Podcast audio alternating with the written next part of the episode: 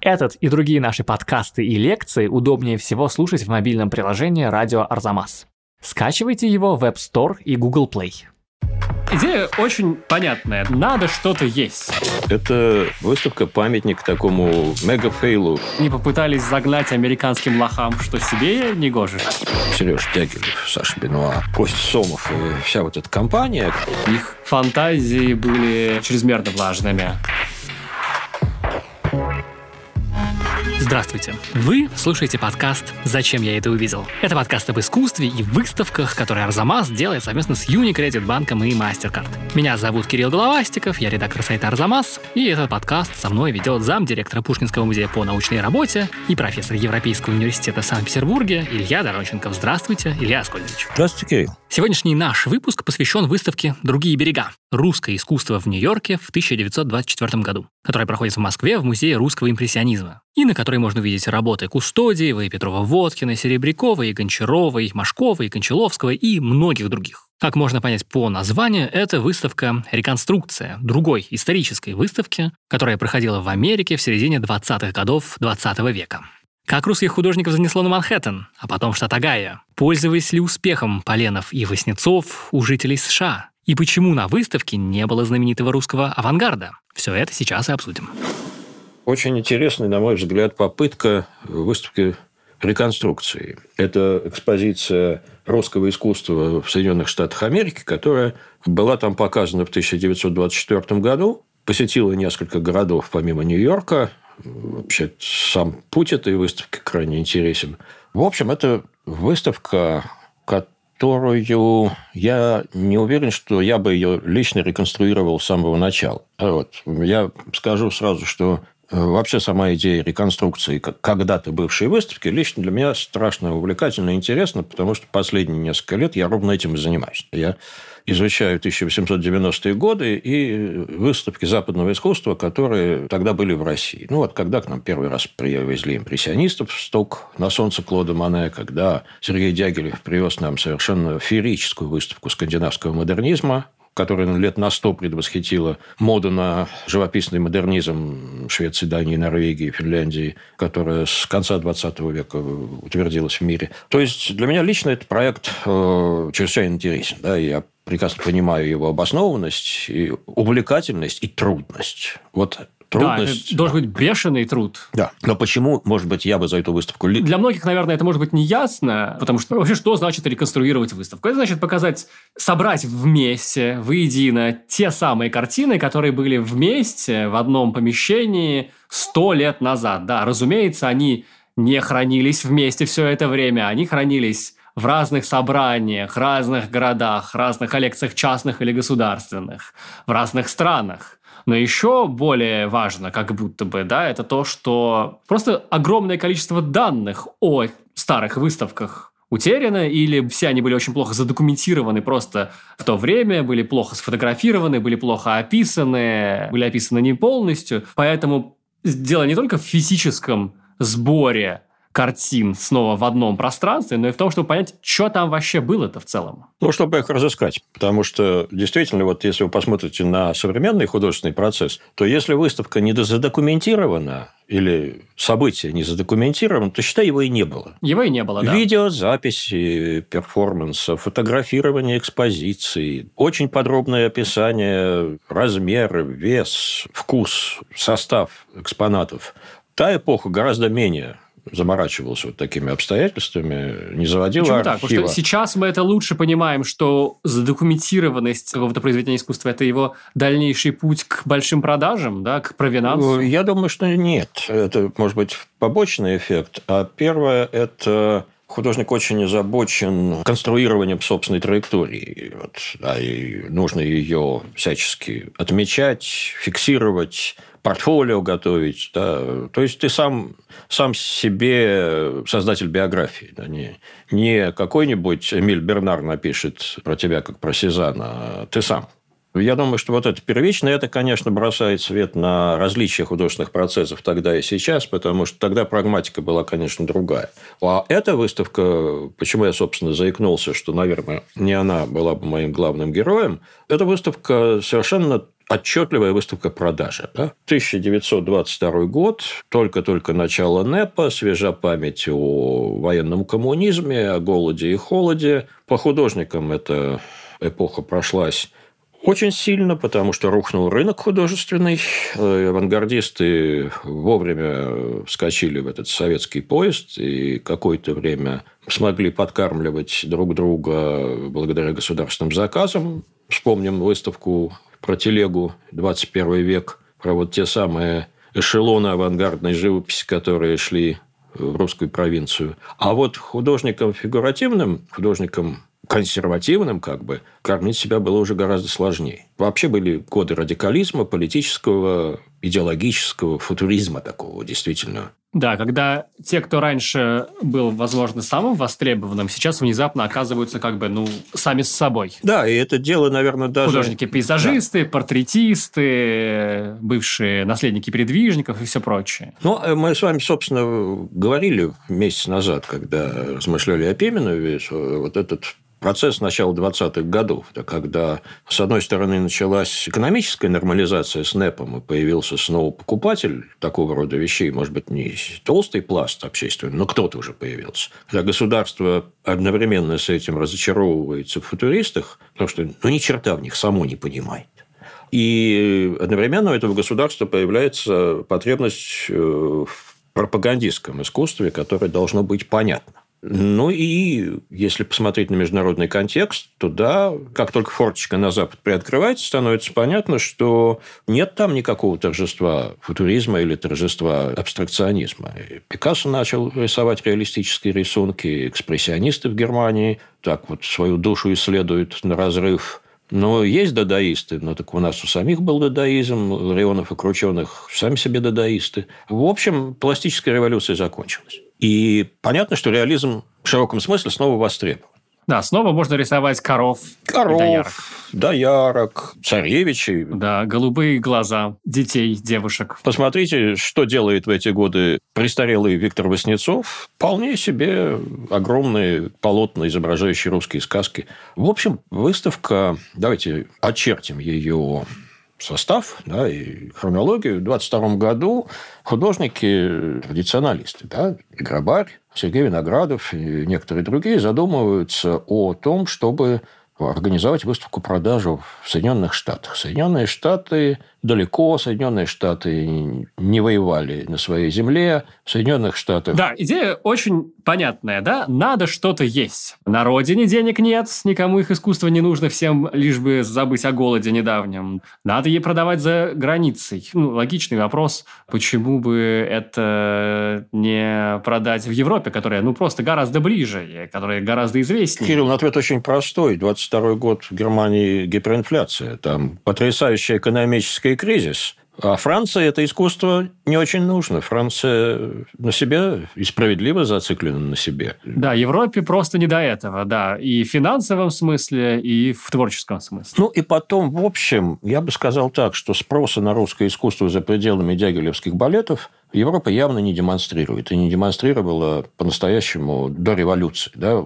Какой был финал дягилевской карьеры куратора? 1906 год прекрасная ретроспектива русской живописи в осеннем салоне. Я так полагаю, что ровно тогда ему стало понятно, что вот на этом поле ловить нечего, на этой поляне. Да? И он переключается через несколько лет на оперу и балет, а потом только на балет. А Америка – это та была раса. У нас нету... Да, Америка в этом плане это действительно, мы не просто ничего не знаем. Не то, чтобы там был какой-то бешеный спрос на русское искусство. Конечно, нет, да, но про нее было неизвестно просто вообще ничего. Это было, насколько я понимаю, step in the dark, что, как говорят наши американские коллеги. Да, это было, значит, методом тыка они решили проверить, не продастся ли. Ну, я бы не сказал, что методом тыка была некая репутация стабильной, обеспеченной страны, так по-хорошему не испорченной культурой, Доллары, доллары. Не сильно искушенный в современном искусстве. Вы хотите сказать, что они попытались загнать американским лохам, что себе не гоже, что ли?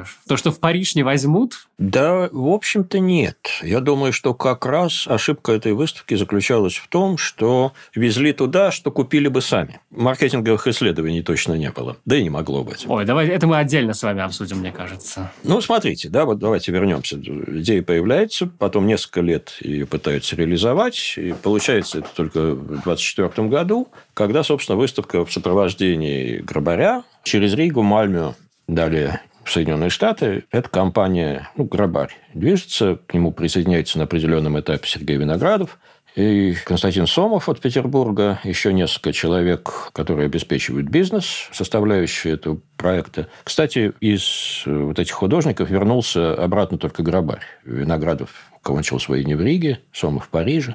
Несколько человек осталось в Соединенных Штатах. Конечно, кажется, что вся эта какая-то выставка стала большим трамплином для эмиграции ее организаторов. Ну, средство передвижения эта выставка, да. да. Вот.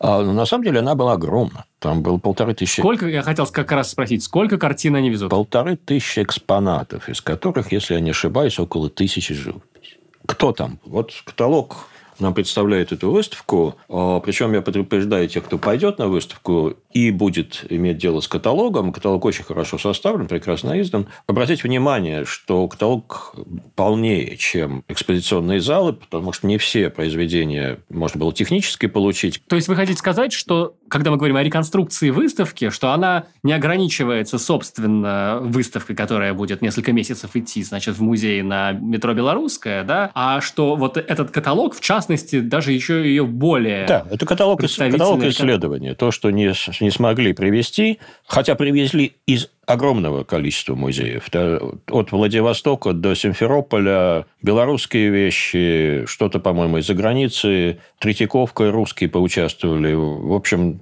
там действительно очень очень впечатляющий список лендеров, э, список тех, кто предоставил вещи на выставке. Кто там был? Да, это список э, довольно впечатляющий. Абрам Архипов, Николай Богданов-Бельский, Исаак Бродский, братья Васнецовы, Анна Голубкина, Борис Григорьев, Ольга Доловоз-Кордовская, Владимир Коношевич, Сергей Коненков, Константин Коровин, Петр Кончаловский, Борис Кустодиев, довольно много его было, Вансере, Евгений Николай, Лентулов, Машков, Михаил Нестеров, Остроумова Лебедева, Петров Водкин, Василий Поленов, Сарьян, Серебрякова. Ничего не бросается в глаза.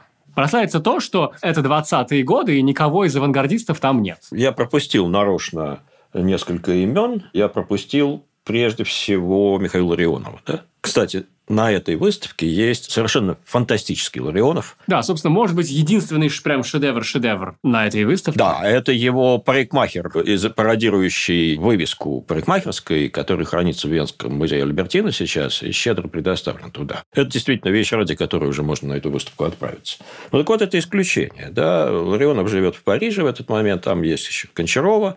Из парижан еще присутствует Бакст. Одной случайной вещью а так все это художники, которые, если и были когда-то радикалами, то радикализм их сильно увял. Я имею в виду Бубновый валет. Кончаловский, Лентулов, Машков, некоторые другие. Да, и бывшие мироискусники, да. И бывшие мироискусники, подросшее поколение мироискусников, или те, кто идет в фарватере этого движения на петербургской стороне. Русский модерн. И Союз русских художников. Вот та корневая школа пейзажистов, которые, с одной стороны, пишут современным пленерным живописным языком, а с другой стороны, в общем, достаточно ограничены в своих интересах. Это пейзажи, там лошадки пасутся, усадьбы старинные, русские поля, леса. И на уровне сюжетики, ну, в общем, Союз русских художников достаточно, у него достаточно узкий диапазон. Это реалисты в разном понимании реализма. То есть, это искусство спокойное. Это искусство страшно да, сказать. не радикальное. Умеренное, аккуратное. Вот если вынуть оттуда Ларионова, то вообще ничто не цепляет глаз. Это пейзажи, это русские леса, это русские деревни. Ну, там пожар в деревне у Архипова, по-моему, есть. И вот эти вот бабы архиповские, все в красном. Ну, это мотивы из русской истории. Это изображение русских храмов. Это натюрморты и портреты. Ну, портрет плохо продаваемая тема, потому что ну, кому нужны физиономии посторонних людей, вот сама модель, да. А пейзаж как бы хорошо продается с другой стороны. Воснецовские исторические сцены, такие осиановские. Там большой был блок религиозных вещей Поленова. 13 вещей он послал. И вот Поленов был чемпионом продаж. 11 вещей были куплены, причем значительная часть их куплена одним американским коллекционером, дипломатом, который опекал эту выставку в Соединенных Штатах и вообще поддерживал связи с Россией.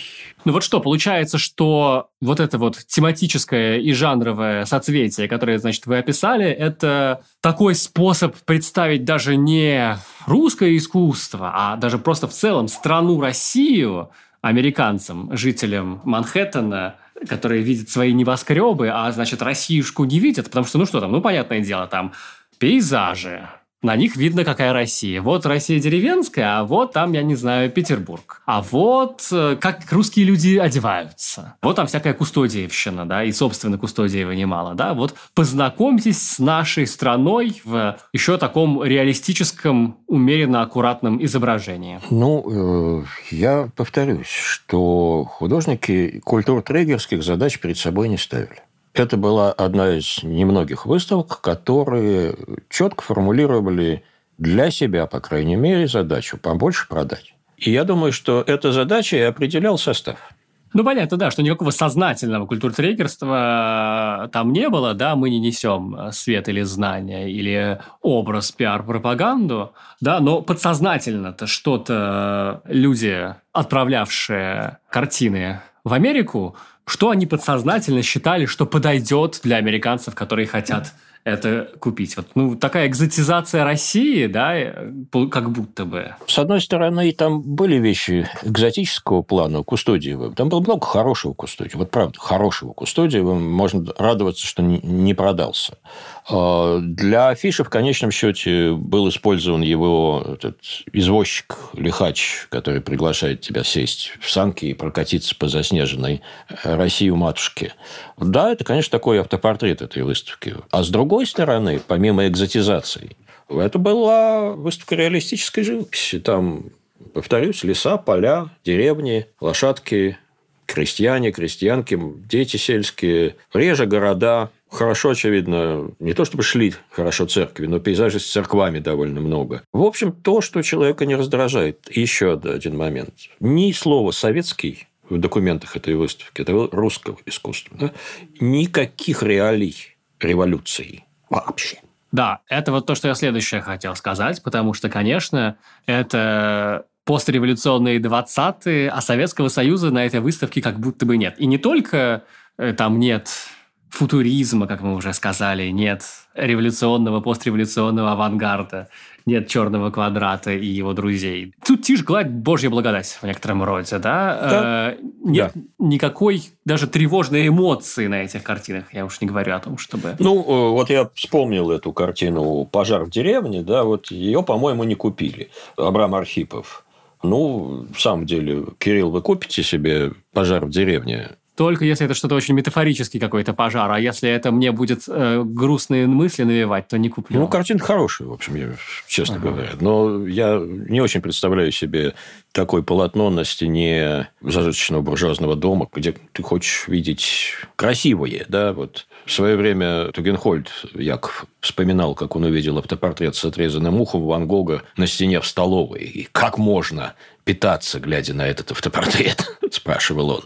Ну, в общем, вернемся давайте в Штаты и констатируем, что выставка открывшаяся в районе вокзала Гранд Централ на 47-й, по-моему, улице. Лексингтон на авеню в Нью-Йорке, да, продержалась там несколько месяцев. 90 вещей, по-моему, было продано там. Из полутора тысяч. И, в общем, довольно быстро организаторы поняли, что с этим надо что-то делать что не покупают. И они тоже подошли к этому как коммерсанты-передвижники. Да? Они решили окучить э, американскую провинцию. Выставка поездила по стране. Она была разделена на две экспозиции которые независимо путешествовали по довольно причудливому маршруту. Одна проехала из Сент-Луиса, штат Миссури, через Теннесси, Луизиану, Алабаму, Калифорнию и закончила свой путь в Портленде, штат Орегон, а другая половина из Балтимора в Мэриленде под Вашингтоном, проехав Коннектикут, двинулась в Огайо, в глубинку уже американскую, и затем добралась до штата Айова через Канаду. То есть отправились, в общем, в медвежьи места. Причем в этих медвежьих местах она ее принимали даже лучше, чем где-то в столицах. Потому что там вкусы попроще, потому что в глубинке люди на Пикассо не насмотрелись? Ну, слово, кстати, Пикассо здесь вообще не при делах. Как мы поняли, эта выставка Э, не намеком, если не считать Ларионова, не говорила об авангарде. Ну вот я и говорю, да, эти места, которые не окучены авангардом современным, и там у людей вкусы консервативные. Ну, слушайте, эти места просто не избалованы искусством вообще были. Ну вот замечательный случай с картиной Исаака Израильевича Бродского «После дождя». Ну, хороший такой крепкий ранний Бродский пейзажист, еще не засушенный, околица деревни, такой забор из бревен, около него мальчишки на солнце греются в алых рубахах, там серое небушка,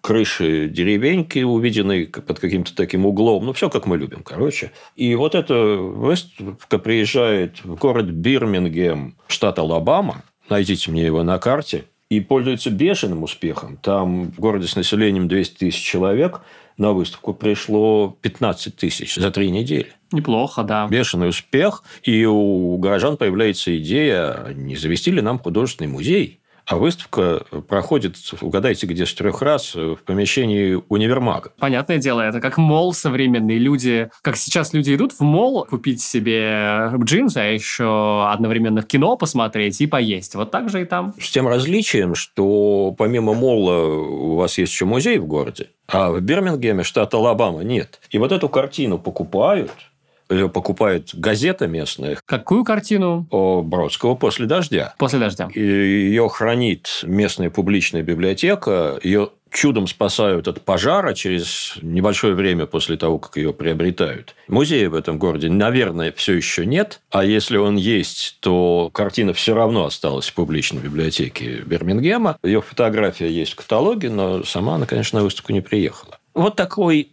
эпизод который, конечно, говорит о том, что у выставки была своя публика, но эту публику они вряд ли нашли.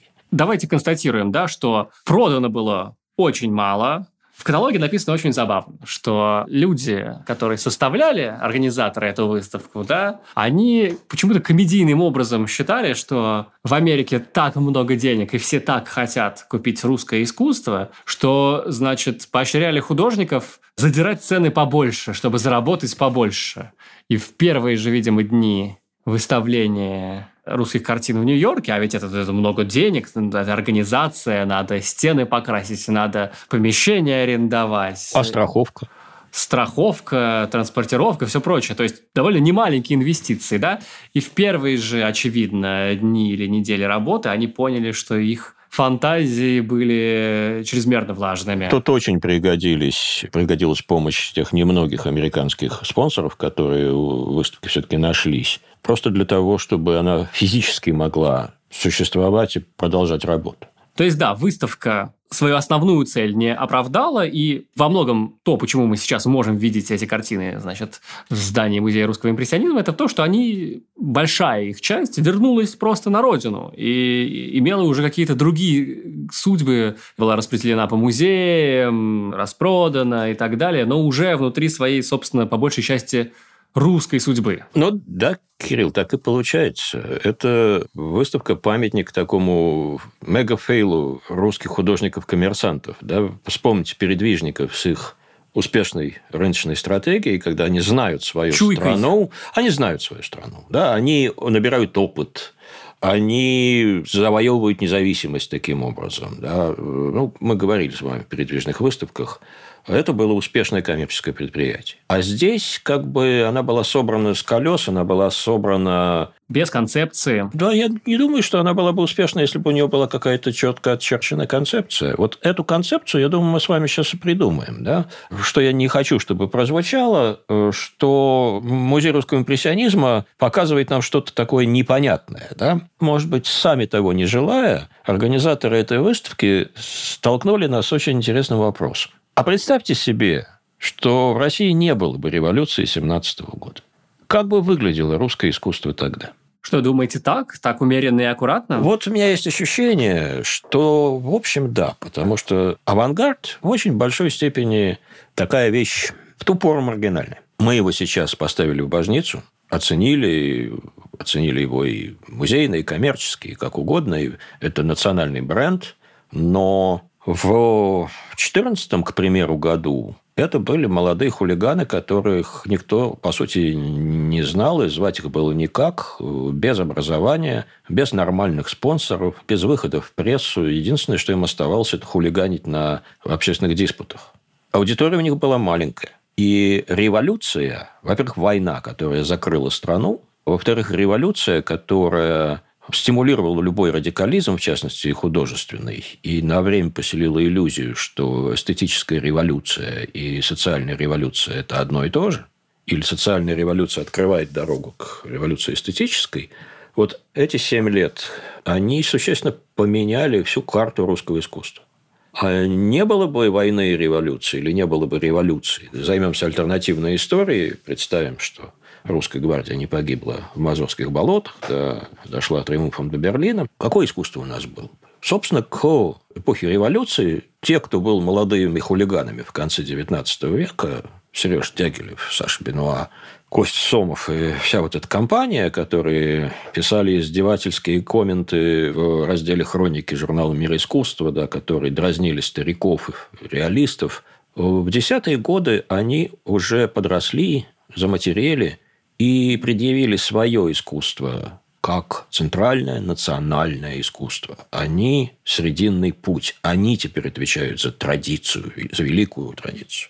Они уже готовы... Да, вчерашние хулиганы теперь э, миротвустнический мейнстрим. Совершенно верно, да. И, в общем, по заслугам. И этот мейнстрим, надо понимать, чем был мир искусства. Вот мы знаем это явление под русским брендом «Мир искусства». Петербургская группа вот этот кружок Шуры Бенуа из гимназии Мая, такая элитарная космополитическая компания, в основном графики, они живописцы, ну, такие вот тоже, ребята, тоже достаточно традиционалистски ориентированные, они типа по недоразумению оказались в позиции авангарда в 1890-е годы. Но смотрите, если мы посмотрим не на название и на русскую уникальность этой группы, а возьмем ее как модель, то будет совершенно понятно, что в основе мира искусства лежит самая передовая выставочная модель 1890-х годов – это модель Мюнхенского сецессиона. Общество, которое было организовано в самом начале десятилетия, выделившимися из огромного Баварского союза художников живописцами и графиками.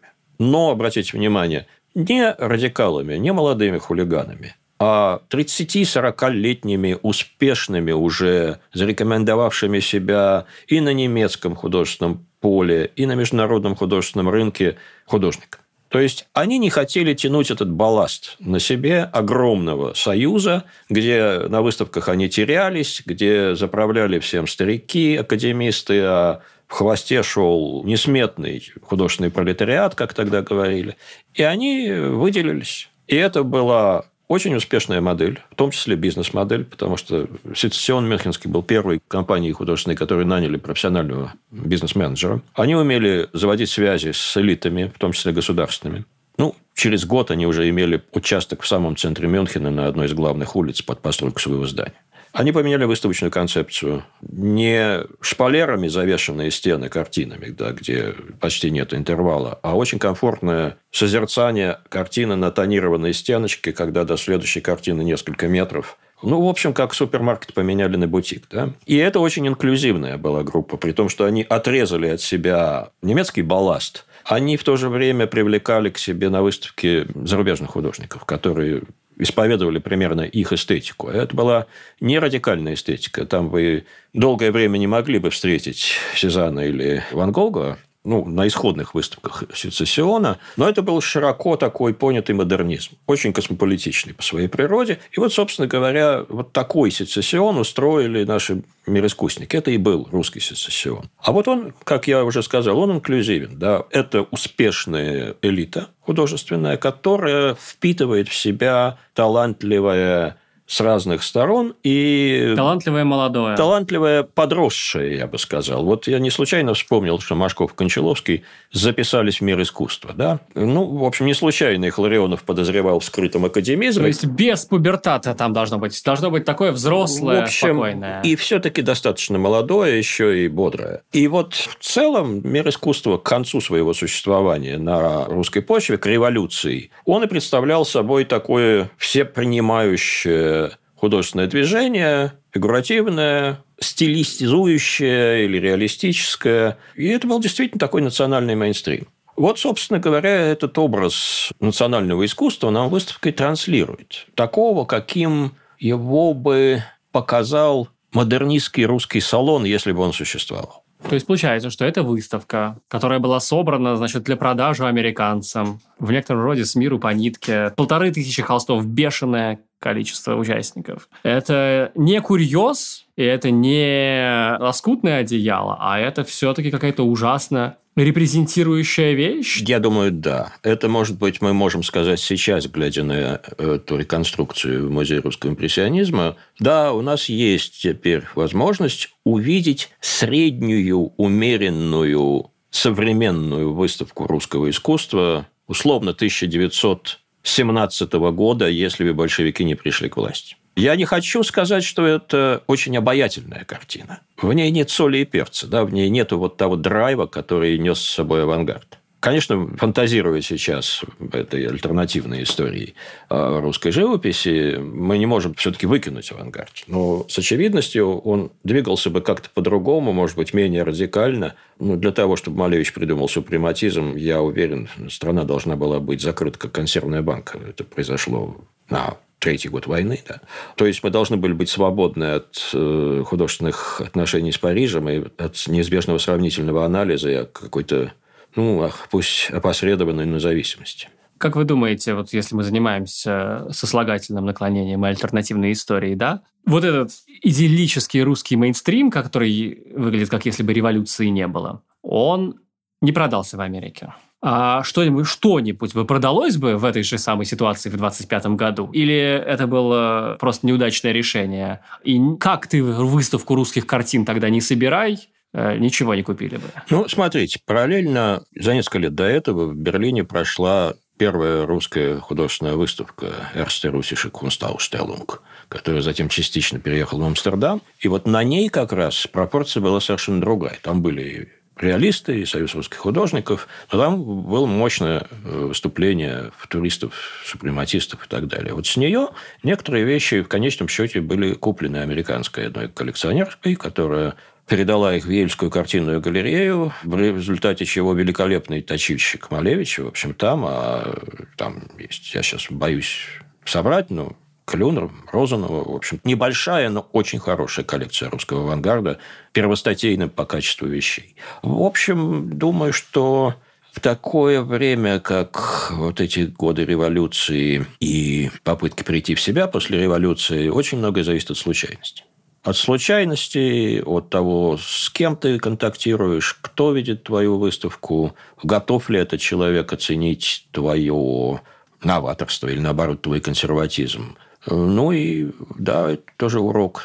Нужно готовиться, если уж ты хочешь что-то продавать, изучай рынок. Да, поразительно, конечно, что все это было основано на каком-то очень... Ну, на никаком представлении о том, кто же твой американский покупатель. Ну, да? среди организаторов этой выставки только один человек говорил по-английски. И то он, по-моему, если и попал в Нью-Йорк, то с сильно большим опозданием. Да-да-да. Там тоже есть смешная история, что единственный человек, который знал английский, не попал на пароход, где должен был переводить название картин, и э, поэтому названия и описания были абсолютно ну, как бы сильно отвлеченными, а биографии художников составлялись по памяти. Прекрасная деталь, по-моему. Вот этот вот русский срединный путь, русский мейнстрим, который тогда совершенно не продался американцам. А какая у него судьба сейчас? Вот э, в наше время, да, когда новые иерархии. И когда некогда маргинальный авангард, например, сейчас стоит во главе угла и в целом формирует наше представление о тех годах, да? Вот это срединное искусство. Я бы сказал, у него прекрасная судьба. Это то, что русские олигархи сейчас покупают на Сотбис и Кристис, чтобы украсить свои зарубежные... На выставке довольно много вещей из частных собраний. Далеко не все они рассекречены, да, там просто частное собрание. Мы даже не всегда можем понять, где, за границей или у нас. Я бы сказал так, что это искусство вот такое условно-реалистическое, в широком смысле это слово реалистическое, спокойное, оно, безусловно, находит сейчас своего благодарного потребителя. Главная коллекция Музея русского импрессионизма, в общем, из этих имен состоит из произведений примерно такого толка. Это, в общем, очень родная для музея выставка. Ну, я бы сказал, олигархи, наверное, потому что большая часть художников, которые участвовали в выставке, это имена первого ряда в русском искусстве. И, конечно, они сейчас дорого стоят. Слушайте, ну, подождите, но Виноградов и Грабарь – это не Репин и не Малевич все-таки, а там имена и поменьше, чем Виноградов и Грабарь. Это не те художники, которые соберут, не знаю, большую монографическую выставку в новой Третьяковке. Это не мегазвезды. Нет, Кирилл, ну а зачем вам для того, чтобы, э, придя домой и посмотрев на «Золотую осень» на картине Виноградова у вас дома Зачем вам мегазвезды? Вам нужна картина, с которой вам комфортно, с которой вам приятно. И с хорошим провинансом. Если для вас инвестиция с хорошим провинансом, и вам душу греет строчка в каталоге, где похожая вещь уходит там за надцать тысяч евро или чего-то в этом роде. Но давайте вернемся к одной из функций искусства. Да? У них их много, и никто не отнимал эту функцию гармонизации нашей жизни. Да, нам должно быть с этой картиной хорошо, приятно. Это не автопортрет с отрезанным ухом, который висит у тебя в столовой. Это нечто, с чем тебе уютно, что говорит тебе о одном красивом. Да, ничего зазорного в этой роли художества нет. И значительная часть картин, которые вы там сейчас увидите, они, в общем, этой потребности человека и отвечают.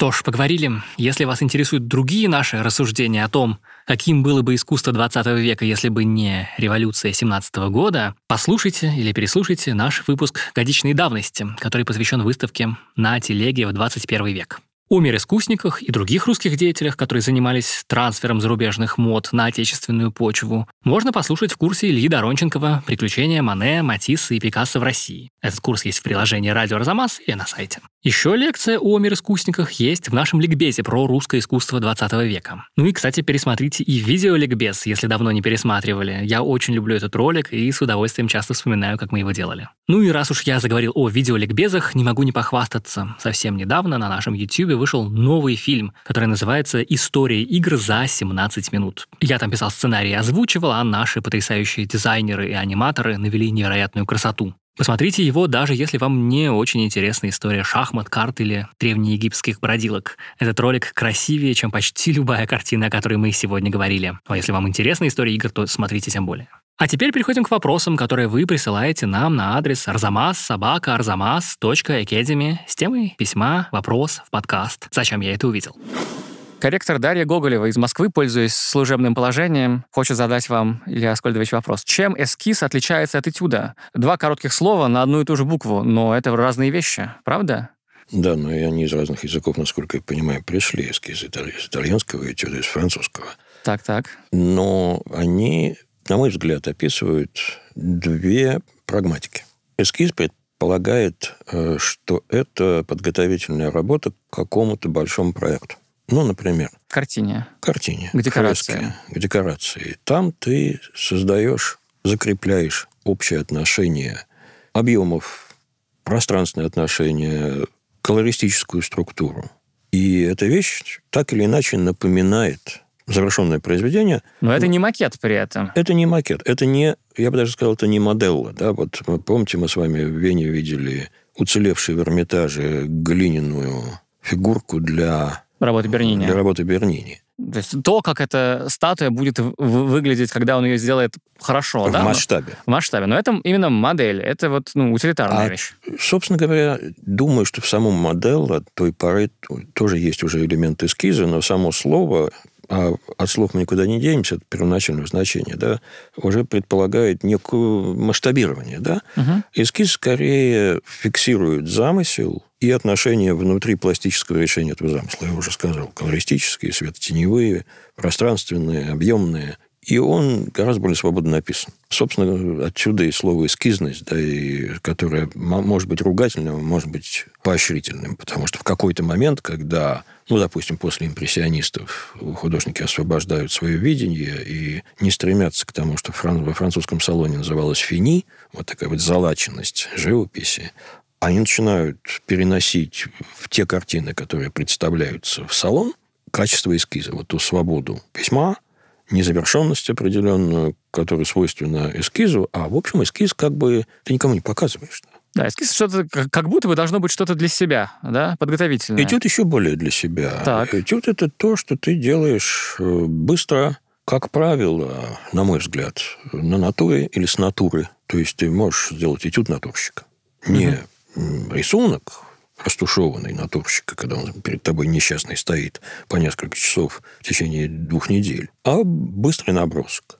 Либо ты пишешь э, этюд на пленере, и тогда ты тоже, как и в случае с эскизом, схватываешь какие-то отношения важные, которые затем ты разработаешь в мастерской, создавая пейзаж, и очень может быть, что ты потом будешь всем и каждому загонять, что этот пейзаж написан на натуре. А, ага, понятно. Ну вот я бы сказал так, этюд связан с непосредственным наблюдением, а и фиксирует его. А эскиз скорее э, является зерном замысла, определенным этапом движения к реализации концепции. То есть правильно я понимаю, что этюд может быть, на нем может быть и точкой поставлена, как бы, да? Он не подразумевает обязательно, что после него будет какое-то большое воплощение этого пейзажа. Можно сказать и так. Ага, здорово. А выставление этюдов и эскизов в музеях. Это ну, новая практика, практика э, 19-20 века. То есть это то, что раньше не выставлялось, да, то, что э, как бы вообще художники уничтожали же, наверное, же, да, подготовительные. Ну, конечно, что-то уничтожили, иначе бы мы были просто завалены изобразительной продукцией. В общем, угу. на самом деле и завалены. Но я бы сказал так, я не могу сказать, когда практика выставления этюдов началась в музеях, я думаю, довольно рано, когда стало понятно, что это произведение великого художника. Угу. А вот когда этюды и эскизы стали выставляться на выставках, текущих выставках, ага. выставках современного искусства, это, конечно, вопрос интересный. И это был довольно такой травматический опыт для художников мейнстрима. Ну вот Илья Ефимович Репин, например, в середине 1890-х годов организовал в Петербурге выставку опытов художественного творчества, где и этюды, и эскизы и то, и другое занимали, в общем, львиную долю. Собственно, про это и была выставка. То есть своим авторитетом Репин продавил то, что с точки зрения конвенциональной передвижнической или академической, должно было умереть в мастерской художника. Ну да, я представляю себе, что это травма. Ведь зачем стараться, если э, сейчас и что, что-то, что занимает пять минут, ну или я не знаю, сколько это все делается, может выставиться на специальной выставке еще? Я бы сказал, что в определенном смысле этюд и эскиз вот их легитимация – это результат романтического э, мышления, угу. когда непосредственность и замысел, непосредственная фиксация того, что ты видишь, и спонтанный замысел... Да, порыв. Не, порыв, не доведенный до вот такого мелочного исполнения, они по определению ценнее, чем вот то, что ты доводишь в мастерской, засушиваешь. Ну да, потому что творческий разум осилил, убил, да, собственно, порыв, он не доведен до этого самого, до ситуации, когда он мертв, значит, в этих тисках мастерства. Этюды и эскизы угу. существовали всегда, но вопрос в том, когда они выходят на поверхность, и начинает рассматриваться как самостоятельное произведение. Ну, об этюдности говоря, вот Франческо Гвардио, великий живописец 18 столетия, он произвел тонны этих картиночек, написанных, в общем, в большой степени в этюдной манере, беглым мазком, который передает ощущение движения городской толпы, э, насыщенность воздуха, э, ну и доставляет удовольствие сам по себе. То есть это процесс э, освобождения этюдного видения, он длинный, он отчасти связан с натурным наблюдением, а отчасти с какими-то иными ценностями. Ну и на этом все. Спасибо, что слушали нас. Спасибо, что шлете свои вопросы на адрес arzamas собака arzamas.academy с темой вопрос подкаст «Зачем я это увидел?». Спасибо всем, кто пишет приятные отзывы на наш подкаст и ставит ему оценки в Apple или Гугле, в общем, там, где вы нас слушаете. Наш ноябрьский выпуск будет про Врубеля в Третьяковке. Мы с Ильей Доронченковым благодарим выпускающего редактора Марину Нафикову, звукорежиссера Алексея Воробьева, расшифровщика Кирилла Гликмана, фактчекерку Полину Семенову, музыканта Сергея Бурухина. Подкаст подкаст создан для держателей карты Unicredit Bank WorldLead MasterCard, а у Unicredit Bank генеральная лицензия номер 1 ЦБРФ. Полная информация о банке на unicreditbank.ru 16+.